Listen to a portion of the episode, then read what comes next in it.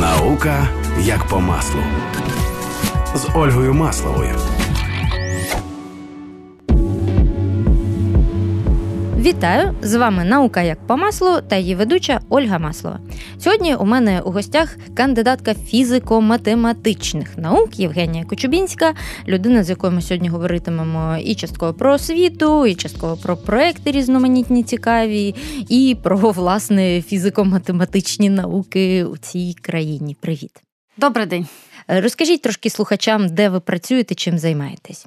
Я працюю в університеті Київському національному університеті імені Тараса Шевченка на механіко-математичному факультеті.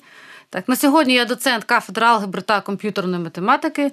Наша кафедра намагається бути сучасною, тому, мабуть, вже півтора роки ми з кафедри алгебри та математичної логіки перетворилися на кафедру алгебри та комп'ютерної математики.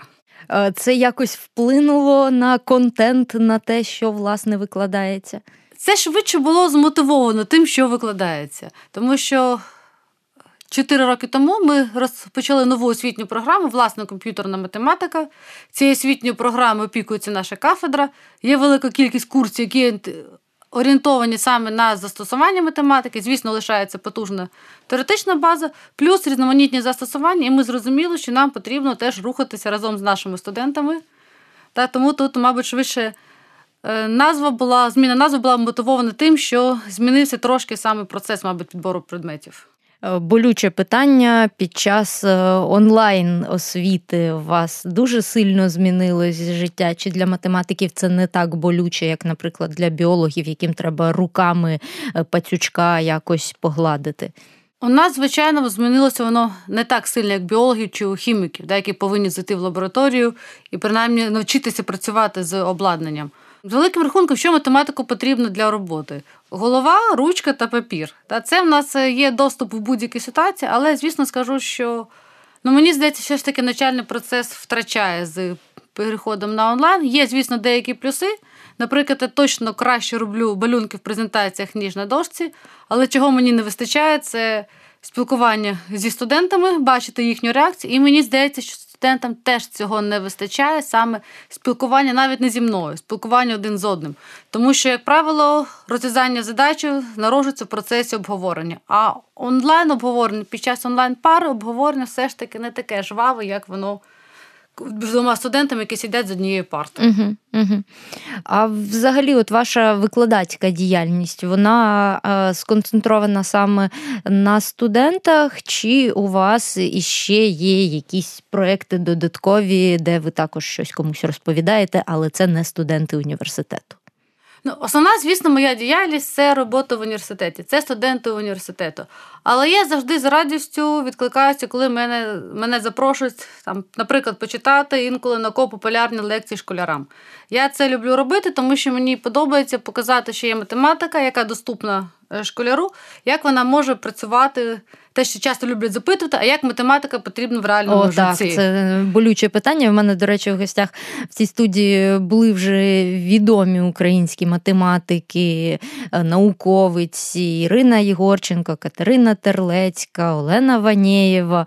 Е, тобто люди, які якраз займаються популяризацією математики, і вони всі одноголосно це кажуть, що одне з найболючіших питань це ось цей момент, де воно мені в житті знадобиться, і насправді воно знадобляється дуже багато де і сам той апарат е, математичний, і будова мозку, яка у нас е, вимальовується в процесі цієї роботи, вони знадобляться де завгодно. А друге болюче е, питання це також про те, що ой, ну це тільки для якоїсь окремої касти людей, от яким дано бути математиками, а всі інші, які називають себе там гуманітаріями чи ким завгодно, от вони нібито не годні сьогодні. Ну, Мені, як біологині, це ну, не не дуже приємно чути, тому що воно не так працює все. Але чи стикались з цим стереотипом ще й ви, і як ви з ним намагаєтесь боротись? Які у вас аргументи для тих людей, які ділять людей на технарів і гуманітаріїв? Я з цим стереотипом, як ви розумієте, стикаюся дуже часто. Та майже кожного разу, коли говорю, що я математик. Частина людей, яка взагалі не знайома математику, у них перше враження, а ти не схожа. Я не знаю, що означає бути схожим на математику. Взагалі. Я не знаю, як має виглядати математика, але я часто чую, що я не схожа на математика.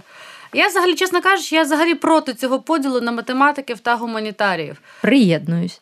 Да, тому що насправді мене моя особиста думка, що людина має. Я розумію, що звучить, можливо, занадто пафосно, але людина має бути гармонійною в своєму розвитку. Мій батько математик, але він володіє майже 20 іноземними мовами. Він математик чи він гуманітарій?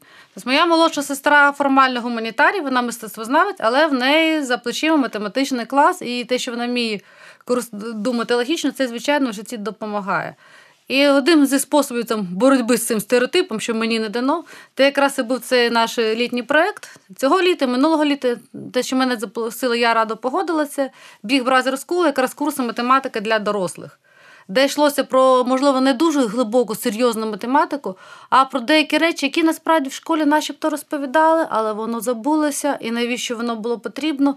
І якраз в цьому курсі ми намагалися показати, що це може бути потрібним. І я теж це розглядаю як такий спосіб: з одного боку, популяризація математики, з іншого боку, руйнування цього стереотипу. Я це в школі вивчив, я забув, мені це не потрібно. Угу. Ну, до речі, Big Brother School це якраз той проект, який нас з пані Євгенією познайомив, тому що я там а, також виступила лекторкою в іншому курсі, який був присвячений темі кохання з різних боків. Ну, як можна здогадатись, мій бік е, був е, нейрохімічний, клітинно-біологічний, найулюбленіший, але там ще було дуже багато класних лекторів, які розповідали з різних боків. І там була Оля Малюта, яка розповідала з точки зору ембріології до речі, один із найперших випусків е, науки по маслу, також е, один з найпопулярніших досі. Це якраз з Олею Малютою. Дуже рекомендую його послухати. І е, взагалі, всі ці проекти, яких сьогодні стає все більше і більше, вони з одного боку можуть починати хвилюватись про те, що їх надто багато, і вони всі між собою конкуренти. З іншого боку, я все ще на на тому боці думки, що це настільки непокритий ринок, що тут ще стільки багато є людей, які навіть близько не чули всього того, що в нашій бульбашці здається, що ой, та це вже було, та, та, та скільки вже цього можна. Насправді можна і треба ще дуже багато. І от по е, математичному напрямку, по ось е, цій частині популяризації науки, мені здається, тут взагалі, не дивлячись на величезні зусилля всіх тих людей, які як я вже перерахувала сьогодні, є, є що робити. І ось зараз в цьому ж проєкті ще нова якась така гілочка з'являється, так? Щось про школярів і математику. Так, да, є ідея зробити такий курс, схожий на те, що ми робили для дорослих, але зробити його для підлітків. Е, з одного боку, те, що ви сказали, дійсно, є багато людей, які займаються популяризацією математики. Є багато людей, які займаються олімпіадною математикою. В Києві досить потужна математична спільнота, саме олімпіадна. Але мені здається, що це є маленька прогалинка. Виходить, є діти, які займаються олімпіадною математикою. Це математика ж такого високого рівня. В них є свої гуртки, розмови, керівники. Там е, тут дійсно все гаразд. Є група людей, які вважають, що математика взагалі, група дітей, які математика взагалі не потрібна.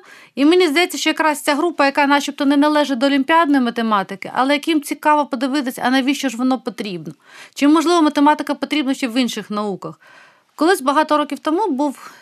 По-моєму, це був всесвітній конгрес математики, я тут точно не пам'ятаю, але в них був слоган: математика це цариця та служанка всіх наук. І мені дуже подобається Клас. цей образ, що саме не просто цариця, але й служанка, тому що е, в кожній науці, в тому чи іншому об'ємі, математика використовується більше, менше, десь потрібні якісь там більш тонкі аспекти, десь якісь більш загальні речі. І мені здається, що якраз от школярам не вистачає побачити, що насправді те, що їм розповідають, математика вона потрібна. Навіть якісь там задачі з генетики. Е, в хімії, навіть коли в хімії запишеш формулу, потрібно розставити коефіцієнти біля молекул, да, що то є.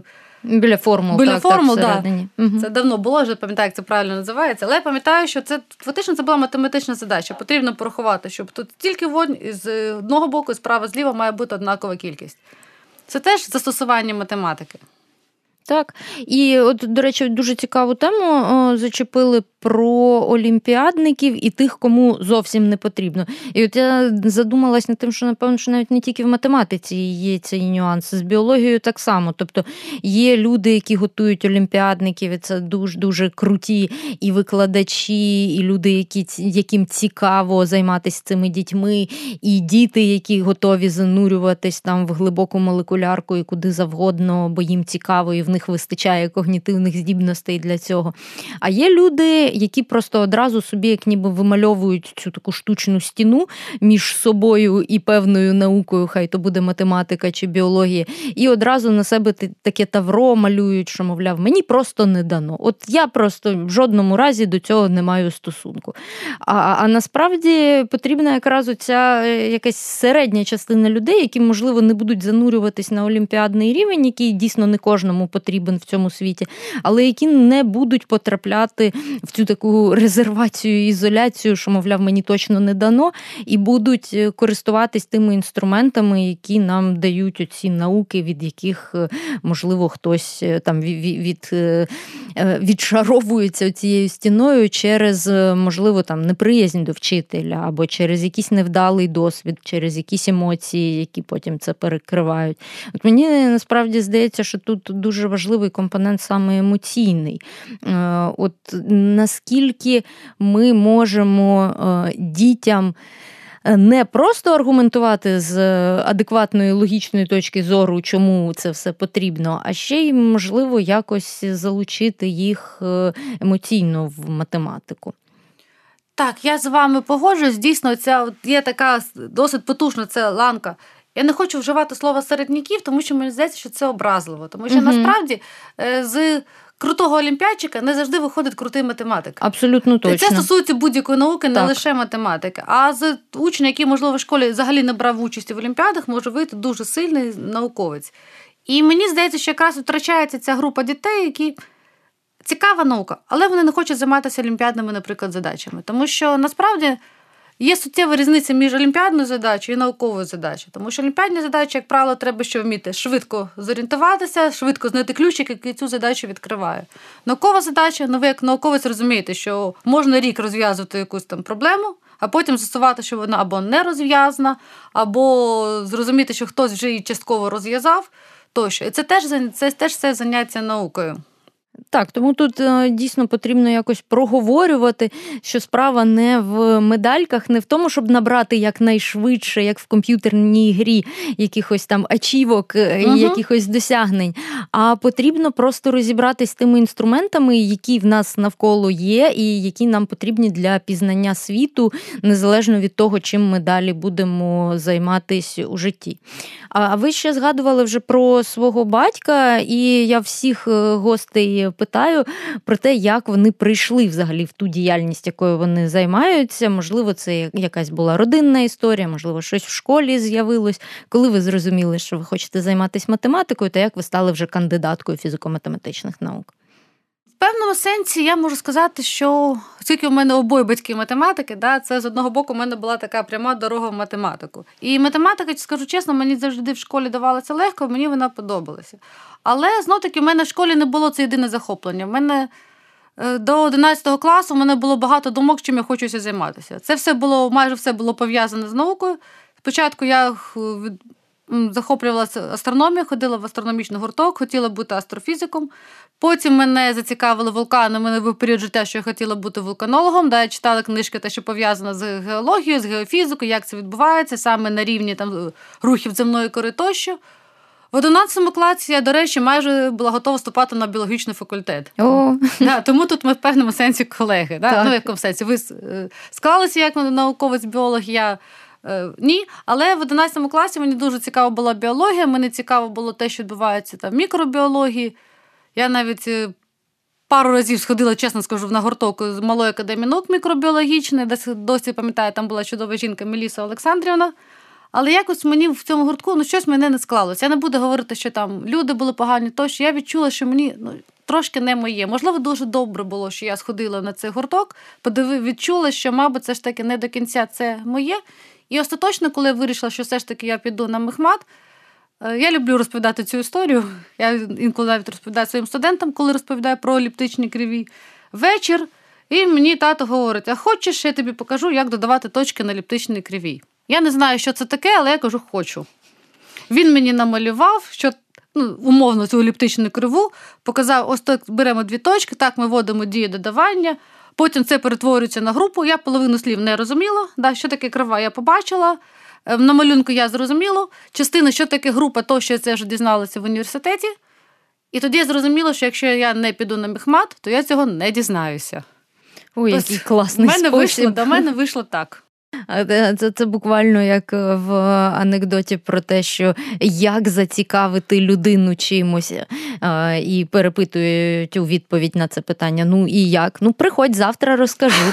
От, от це, це якраз приблизно. Ну, можливо, щось таке да, і спрацювало. Да. Мені стало цікаво, що це таке, а далі якось воно все складалося якось рівно. Магістратура, аспірантура, ви потім. ну. А який був ваш об'єкт дослідження всі ці роки, і чи продовжуєте ви саме от фундаментальні дослідження далі? Моя дисертація да, це з розділу теорії напівгруп. Да, Це я розглядала часткові автоморфізми кореневих дерев. Так, у математиків теж є дерева, да, це такий спеціальний вид графів. І, в принципі, я зараз продовжую займатися напівгрупами. А є в цьому якась саме от наукова, не педагогічна, а наукова складова. Тобто, е, чи співпрацюєте ви там з колегами якимось іноземними, де публікуєтесь, що відбувається, для того, щоб просто наші слухачі зорієнтувалися тому, чим займається математик український. Ну, насправді, в межах цієї саме алгебри є величезна кількість підрозділів. Так, мій підрозділ це досить вузька ця тематика теорії напівгру, тому час від часу я думаю, що варто треба ну, треба розширювати, да, тому що не так багато хороших журналів, так, які в... Е, стосуються саме теорії напівгруп. Так, але, звісно, це ну, звісно, це наукова складова. Да, Те, що стосується там, наукових здобутків, результат, доповіді на конференціях, публікацій, ясно, що це це заняття наукою. Я не буду говорити, що це обов'язково якісь такі, знаєте, проривні да, таких людей, які займаються. ну, Чесно кажучи, людей, які отримують якісь такі вагомі яскраві результати, їх мало. Їх мало в будь-якій науці. Більше все ж таки якісь там маленькі, часткові результати, які можливо коли-небудь там до наблизять до якоїсь великої мети. Тобто я себе відношу до тих людей, які займаються такими не там не проривними, але такою, можливо, чимось рутинною, так, але тим не менш це теж теж наукою. Там є цікаві комбінаторні речі, да, є цікаві конструкції, які мені подобаються, коли виходить в кінці якась красива формула, ну, з погляду математика. О, я дуже люблю цю тему краси з поглядів різних науковців, тому що от практично з кожним гостем ми рано чи пізно торкаємось теми краси. І коли це біологи, то ми тут е, сидимо і з захопленими очима розповідаємо один одному про красу мікробіологічних зображень або про якісь інші біологічні об'єкти, які просто красиві і на рівні всього організму, і на рівні тих е, вже клітинних молекулярних процесів, які всередині відбуваються, і які потрібно якось додатково візуалізувати, щоб побачити. Коли говоримо з хіміками, вони тут розповідають про кристали, про речовини, про е, спектри освітлення і так далі. Теж красиво. Фізики про свою красу розповідають. От нещодавно говорили про е, темну матерію, тобто, взагалі, така спекулятивна дуже тема, на яку можна при бажанні накрутити всяких домислів, і ми всіляко уникали цього, але все одно теж там трошечки поспекулювали спекулювали. Тобто, от кожен науковець говорить про красу. І класно, що математики теж говорять про красу, тому що формули можуть бути красивими, рівняння можуть бути красивими, графіки можуть бути красивими. І, можливо, не всі здатні оцінити ступінь цієї краси, але те, що люди, які цим займаються, від цього отримують це естетичне задоволення, в тому числі, е, це дуже круто, і це мені здається така формула успіху науковця загалом, коли людина працює в тому числі для того, щоб отримувати оце задоволення першопрохідця і задоволення естетичне. І, до речі, ви зараз сказали про красу в біології, в хімії. Я я всіх цих людей можу зрозуміти, да? тому що я дивлюся на якусь формулу, наприклад, якась або якась теорема, яка вийшла в мене в результаті доведень, мені здається, що красивий результат. Але те, що ви згадали про візуалізацію да, зображення, е, кілька років тому Мабуть, це вже давно, 2010 року, в Київському музеї російського мистецтва, те, що зараз Київська картинна галерея, була виставка під назвою Художня математика. Ініціатором виставки, хто її запропонував, це був, на жаль, вже покійний професор нашого університету Сергій Адамович Овсієнко. Він був на подібній виставці в Німеччині. Виставка називалася Imaginary.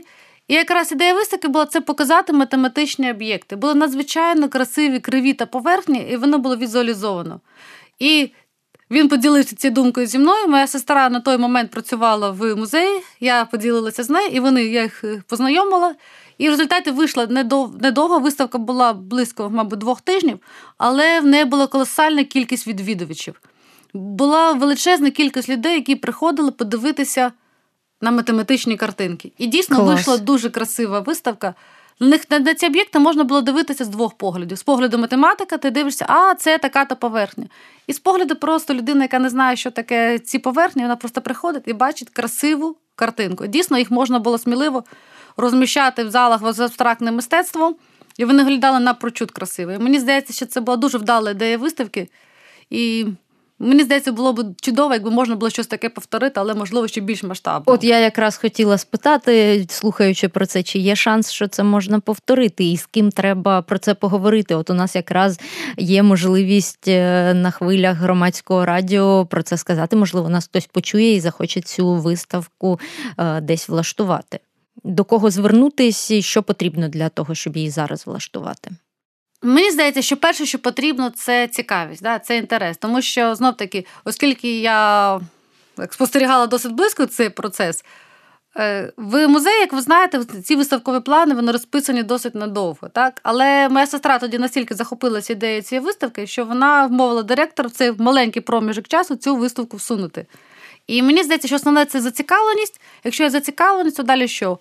Потрібно приміщення, де це можна зробити, але знов таки, якщо є сильна зацікавленість, то, як правило, знаходяться і приміщення, де це можна зробити, і ресурси, де це можна зробити.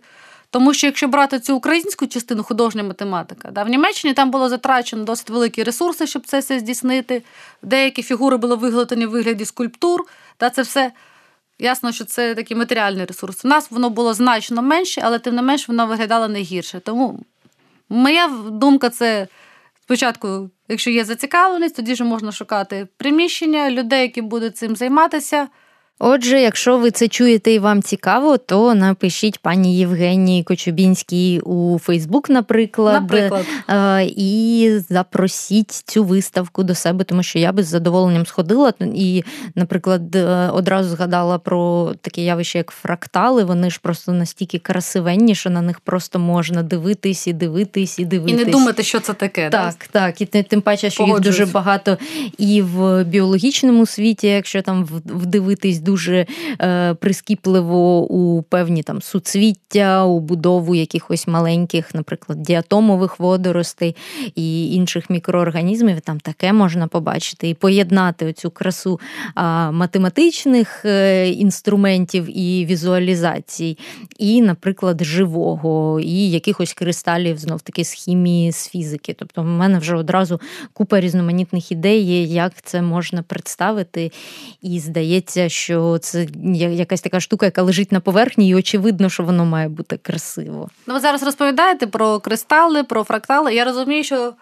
Це ж можна якось все разом поєднувати, не брати uh-huh. лише якусь одну матему, науку. Тому що зрозуміло, що фрактали вже самі сказали, да, це і математика, і біологія. Беремо гаразд хімію, беремо кристали, хіміки в певному сенсі знають теорію груп, тому що де відображення симетрії, там одразу виникають групи. Тому тут можна робити таку синтетичну виставку. І чого мені здається бракує в нашій, мабуть, і в шкільній освіті, і, мабуть, на більш високому рівні, це якраз цього зв'язку між різними науками. Інтердисциплінарність, те, що те, що я завжди в усьому шукаю і вважаю, що за цим майбутнє. А ви якось виходите зі своїми е, якимись пропозиціями е, з кимось подружитись з іншими науками, наприклад? Е, чесно кажучи, я не скажу, що я активно в цьому боці рухаюся, так, і щоб бути вже чесним. Тому що брати мою специфічну область, я не не дуже бачу, де можна наприклад, застосовувати якісь напівгрупові речі.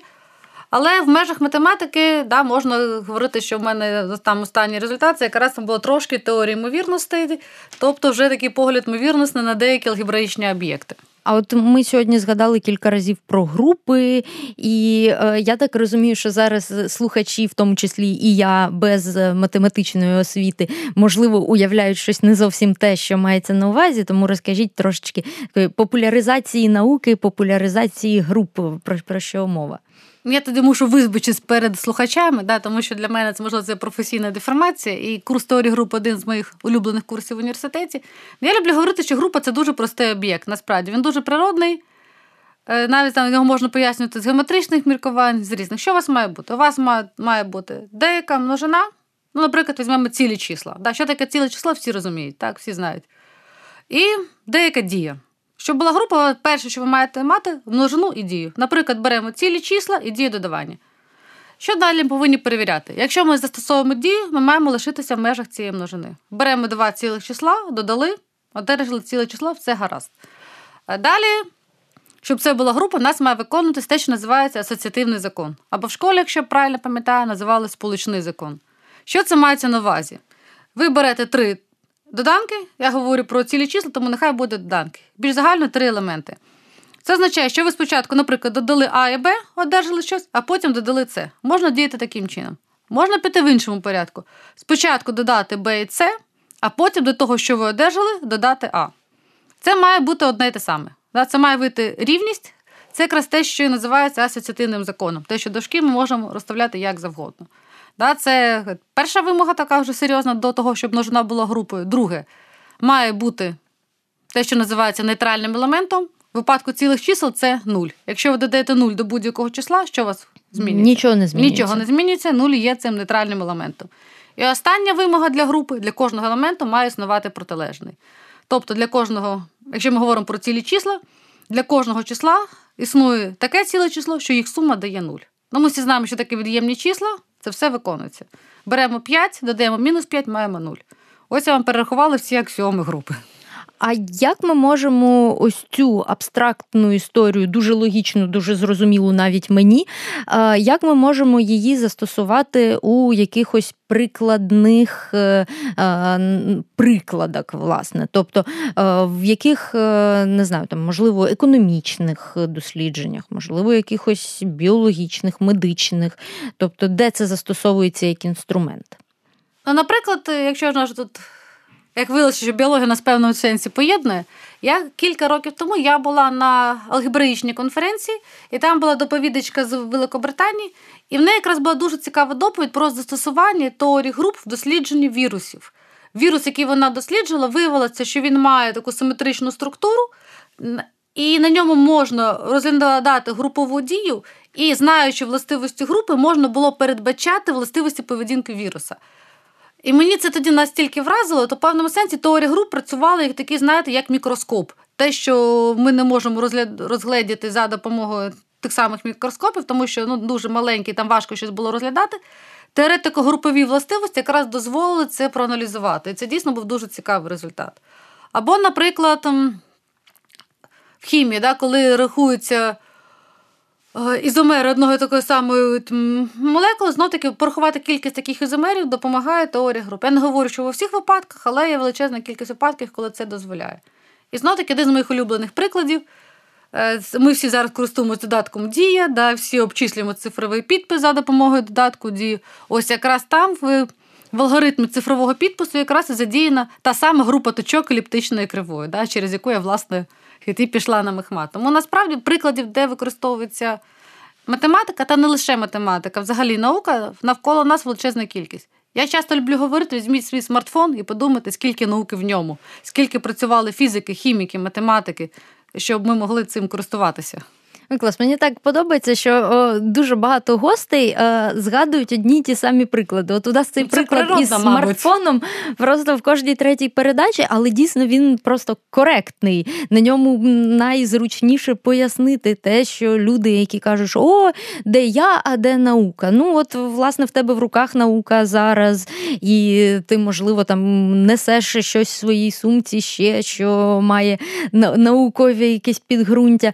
Ми колись із моїм проєктом Нобілітет, який про Нобелівські досягнення розповідає, і з е, компанією Карлсберг, яка колись підтримувала Нобеліатів ще в часи Нільса Бора, е, робили проєкт про побутові Нобелівки. І, наприклад, виявилося, що холодильника б нашого звичайного домашнього пристрою не було б, е, якби не було зроблено низку дуже глибоких фундаментальних досліджень, які потім були удостоєні Нобелівки, і які привели призвели до створення такого ніби побутового предмету. І я завжди всіх закликаю подивитись, озирнутись навколо себе. Науки багато, і математики багато. І тому не знаю, як у вас е, ця, ця думка сформувалася, чи була, чи ні. Але от мені дуже хочеться часто говорити навіть не з самими дітьми, а з їхніми батьками. Тому що батьки інколи це той елемент, який відмовляє людину ще юну від того, щоб займатися наукою, коли там кажуть, ой, та наша тобі та фізика, та наша тобі та біологія, то будеш сидіти там якихось пацючків різати. Це ж е, сумно, е, грошей не буде, нічого не буде. І вони на своєму цьому стереотипному мисленні відбувають цей потяг у дітей, в яких він насправді природно є, і яким цікаво. От, можливо, у вас є якісь звернення до батьків, як умовити, не заважати дітям любити математику? Звернення до батьків ну хороше запитання насправді, тому що я протягом майже 10, майже 10 років працювала в бібліковій комісії нашого факультету, і най, найчастіше найважче була розмова саме з батьками, саме з тими ті самі проблеми, які ви згадували. А навіщо це потрібно? А чим ти будеш займатися? Що це все життя будеш сидіти рахувати? Ну, на жаль, це, як правило, йде з боку батьків, які не знають до кінця, що таке, або не розуміють, що таке наука. Да? Що наука це не означає, що це якась е, нудна людина, яка сидить там, виписує формули або ріже пацючків. І насправді великий зараз велика кількість, велике коло можливостей. Після будь-якого наукового природничого наукового факультету е, студент, випускник не зобов'язаний йти займатися на ту саму якусь лабораторію або в ній. Є величезна кількість. Да, На жаль, можливо, це не так в нашій країні, швидше все ж таки, мабуть, в країнах Європи є велика кількість. Підприємств той самої хімічної галузі, де потрібні хіміки, медична галузь, де потрібні фізики, хіміки, біологи і так далі.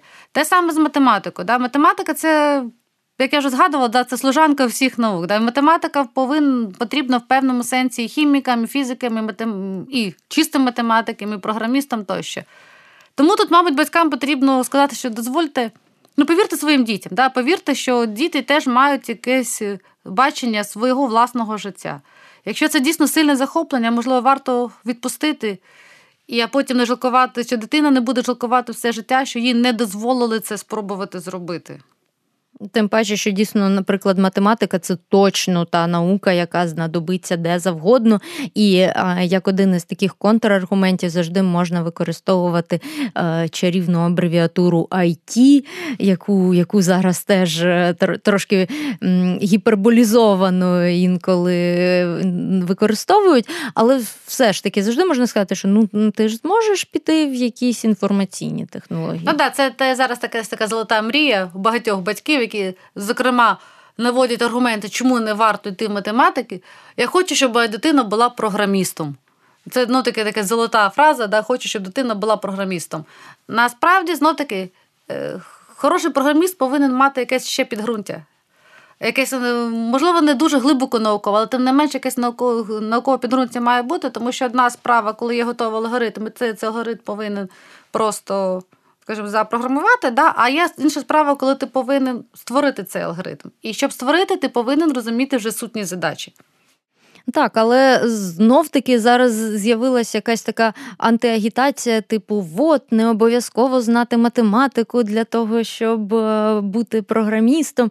І я коли це вперше побачила, е, як людина, в якої е, мама математик і мама один з програмістів ще радянської епохи, які працювали на оцих величезних ЕОМ. І, і, і в мене це якийсь такий конфлікт, як це так не знати математику бути програмістом? Знаєте, можливо, залежить від задач, яку програміст розв'язує. Тому що зараз насправді є велика кількість е, задач, де потрібно, ну, грубо кажучи, брати готові шаблони і вставляти. Для цього так, для цього не потрібно знати математика. Але з таким підходом ти ніколи не виростеш програміста високого рівня. Да, Дійсно, той, який розв'язує складні задачі, і те, що мріє всіх, щоб е, заробляти великі гроші, да, щоб заробляти. Е, добре, потрібно вміти щось робити, чого не вміють робити інші. Да? Потрібно знати, вміти щось унікальне. І тут ясно, що повинен бути певний фах. Із ваших студентів, точніше, вже випускників, які є, можливо, найнеординарніші історії успіху чи кар'єрних якихось е, варіантів, коли людина от вивчилась і стала займатися чимсь вау таким цікавим? Вау, таким цікавим. Ну, наприклад, та сама Катерина Трилецька, яку ви згадували, да, це випускниця нашого факультету. Так, і звісно, я її не вчила, що ми з Каті приблизно плюс-мінус одного віку, так, але вона займається цікавими речами, і, звісно, це можна сказати вау. Інший приклад, ну, звісно, це приклад в певний момент, про який чули всі, да, це Марина В'язовська. Так, вона вчилася на 3-4 роки молодше за мене. Так, ну Марина е, під час навчання в університеті була зіркою. Да, Зараз це зірка світового масштабу, яка Марина розв'язала надзвичайну е, складну, да, цікаву задачу, яка стояла декілька століть. Є, звісно, приклади інші, зовсім які не стосуються, можливо, навіть математичного аспекту. Да, нас кілька років тому, це вже, мабуть, перший рік викладала, е, випускники того року, двоє з них були потім зірками в спортивному покері. А це, до речі, пов'язані речі. Е, і і от е, давайте трохи слухачам розкажемо, як вони пов'язані, бо я колись цим якраз зацікавилась, чому саме от люди з математичною логікою, з математичним мисленням, вони успішніші в азартних іграх. Ну, з одного боку, це зрозуміло, бо там діють математичні закони. А з іншого боку, от, наприклад, покер він же вимагає ще й певного там емоційного інтелекту. А є такий знов таки стереотип, який ми не любимо, що якщо математик, то значить ти сухар, значить ти не, не, не маєш емоційного інтелекту. І і от як, як їм це все вдається поєднувати? Знаєте, те, що стосується покру, чесно кажучи, не не знаю, як їм це вдавалося поєднувати, тому що студенти були хороші, але не скажу, що це були там найкращі студенти, за там найсильніші. Але якось не склалося да, мізки в правильному напрямку і дійсно якийсь інтерес до, до цієї гри. Ну, от видно, знов таки підтверджується наша теза про те, що треба просто дозволити людині займатися тим, що в неї вдається найкраще. Ну і е, хоча можна знов таки про це говорити дов, довго і з цікавою співрозмовницею, це б було дуже корисно і слухачам, але в нас все таки час обмежений, тому ми перейшли вже до фінальної рубрики, до рубрики Три тези від гостя. От які три тези ви б хотіли, е, щоб наші слухачі запам'ятали після нашої розмови. Можливо, вони як е, підсумки такі маленькі з того, що ми вже проговорили. Можливо, це якісь речі, які ми сьогодні не торкалися, але ви б хотіли, щоб е, слухачі їх почули. Тобто три таких е, умовних білборди над Печерськом. Так. Ну, що я б точно хотіла б наголосити, що перше, це освіта це важливо, щоб вам про це не говорили. Друге, не потрібно зосереджуватися лише на чомусь одному. Тобто, я, як я вже говорила, я противник того, що ми ділимо світ на технарів та гуманітарів, тому моя думка, що математик повинен читати книжки, слухати музику, гуманітарій повинен щось розуміти про те, як влаштований світ, чому принаймні змінюються пори року. Да, Тому друга теза, мабуть, це така гармонізація. Дивіться на світ широко. Так, ну і третя теза. Мабуть, вона буде пов'язана з другою, але це, мабуть, вже продиктовано якимись моїми власними інтересами. Не забувайте про мистецтво. Це дуже дуже класні і для когось, можливо, неочікувані, а для мене е, дуже такі е, рідні тези про те, що дійсно наука і мистецтво вони ближче один до одного, ніж може на перший погляд здатись, тому що я завжди кажу, що і те, і інше це е, плоди діяльності нашої префронтальної кори, тобто тієї ділянки нашого мозку, яка є наймолодшою еволюційно, яка власне робить нас людьми, і саме тому тому ми хочемо дізнаватись про те, як працює світ, і робимо це різними інколи не схожими методами, один з яких наука, інший з яких мистецтво, тому що ми теж е, виражаємо світ е, і виражаємо якісь свої погляди через мистецтво. Тому надзвичайно приємно чути, що математики теж розділяють цю думку. І ще раз хочу наголосити на ті ідеї, яку ми сьогодні згадали про виставку математичних візуалізацій. Я прям дуже сильно загорілась цією думкою, і буду страшенно рада, якщо комусь цікаво таке влаштувати або в Києві, або в якомусь, можливо, іншому місті. Тому е, пишіть, дзвоніть, контактуйте зі мною чи з Євгенією Кочубінською, яка в мене була сьогодні у гостях, і ми обов'язково щось придумаємо. З вами була передача Наука як по маслу та її ведуча Ольга Маслова. Сьогодні моєю гостею була Євгенія Кочубінська, кандидатка фізико-математичних наук, говорили про математику і не тільки, і про красу також. Це було громадське радіо. Слухайте, думайте.